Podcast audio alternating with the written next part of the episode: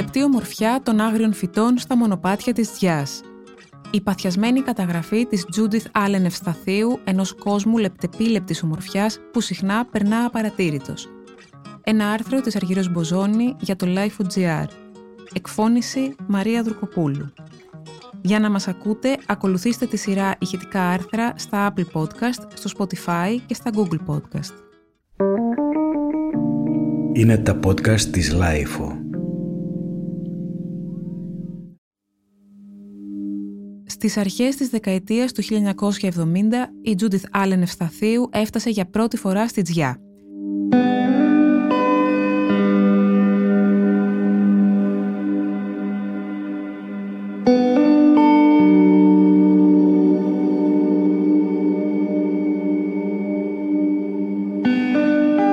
Ακολούθησε, όπως και οι περισσότεροι επισκέπτες, το καλντερίμι μέσα από τη χώρα για να δει τον εντυπωσιακό λέοντα της Κέας, το εντυπωσιακό μνημείο που είναι σκαλισμένο στην πλαγιά του λόφου, δίπλα στο όμορφο μονοπάτι που εκτινόταν εκείνη την εποχή βόρεια μέχρι το μοναστήρι της Παναγίας της Καστριανής.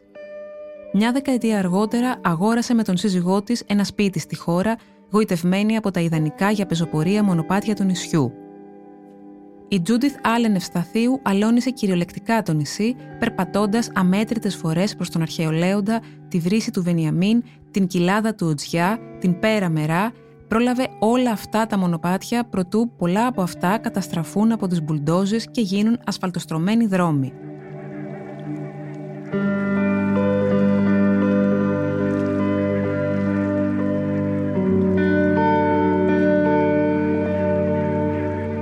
Σήμερα διατηρείται μόνο ένα μικρό τμήμα από το καλντερίμι προς την Καστριανή και η ασφαλτόστρωσή του παρεμποδίστηκε από τις διαμαρτυρίες των κατοίκων και την παρέμβαση της αρχαιολογικής υπηρεσίας. Θέλοντας να εκφράσει και εκείνη τη διαμαρτυρία της, η Judith Allen Ευσταθίου εγκαινίασε ένα τελετουργικό που περιλάμβανε καθημερινούς περιπάτους στο μονοπάτι, ενώ κατέγραφε σε μια σειρά από λεπτομεριακά σχέδια τον εφήμερο κύκλο της ζωής των φυτών κατά μήκος του μονοπατιού.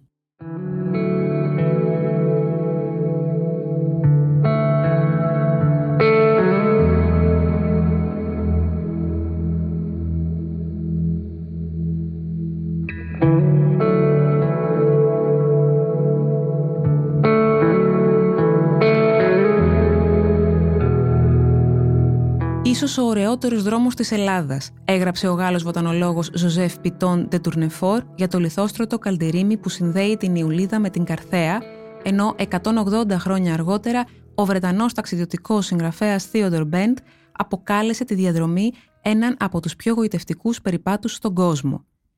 Η εγκομιαστική περιγραφή του Μπεντ εξακολουθεί να ισχύει και σήμερα.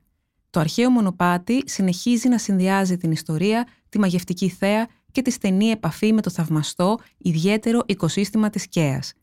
Η διαδρομή του Λέοντα διατηρείται, αν και δεν σώζεται ολόκληρη. Εξακολουθεί να είναι ένα καλοδιατηρημένο μονοπάτι για γελάδια και μουλάρια και συνεχίζει να αποτελεί πόλο έλξης για ευαισθητοποιημένους ταξιδιώτες από όλο τον κόσμο.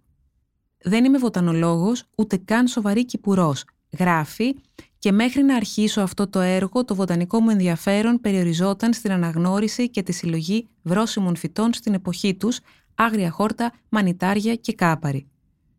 Μέσα από το περπάτημα και το σχέδιο έμαθε να αναγνωρίζει τα ανθισμένα φυτά που μεγαλώνουν άγρια στο μονοπάτι και να θαυμάζει την ποικιλομορφία τους.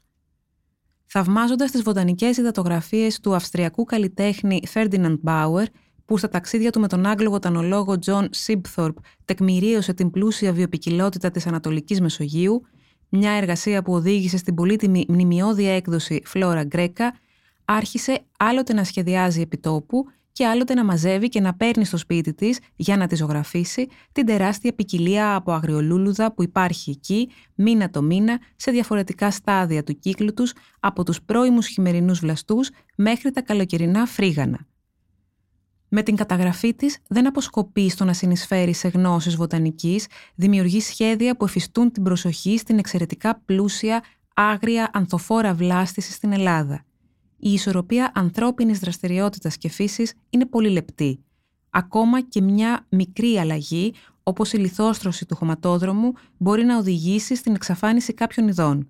Διακαής μου πόθος είναι τα έργα της μητέρας φύσης να εκτιμώνται και να προστατεύονται όσο και τα έργα που δημιουργούμε εμείς οι άνθρωποι, λέει.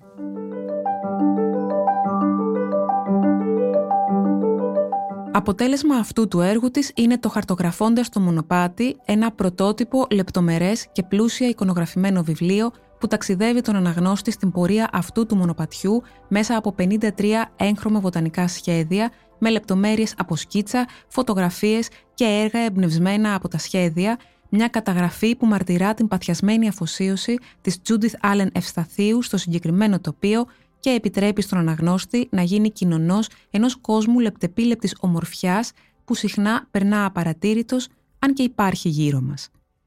Η ευρύτερη ελπίδα είναι το βιβλίο να λειτουργήσει ως κίνητρο για τη διατήρηση όχι μόνο αυτού του αρχαίου μονοπατιού, αλλά και άλλων καταγεγραμμένων στιγκαία διαδρομών πεζοπορίας που αποτελούν ζωντανούς εθνικούς θησαυρούς, πολύτιμους, ανεκτήμητους και αναντικατάστατους.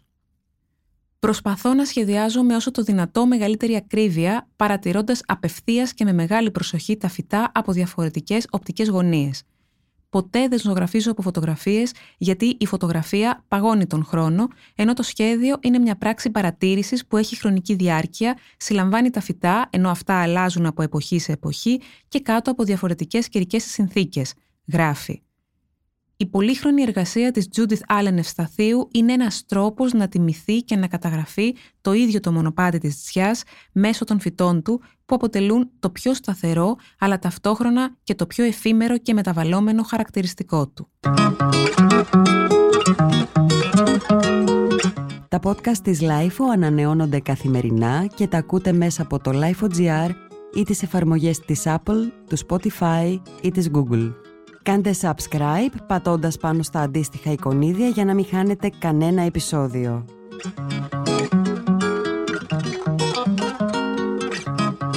Ηχοληψία, επεξεργασία και επιμέλεια, Φέδωνας Χτενάς και Μερόπικοκίνη. Ήταν μια παραγωγή της LIFO. Είναι τα podcast της LIFO.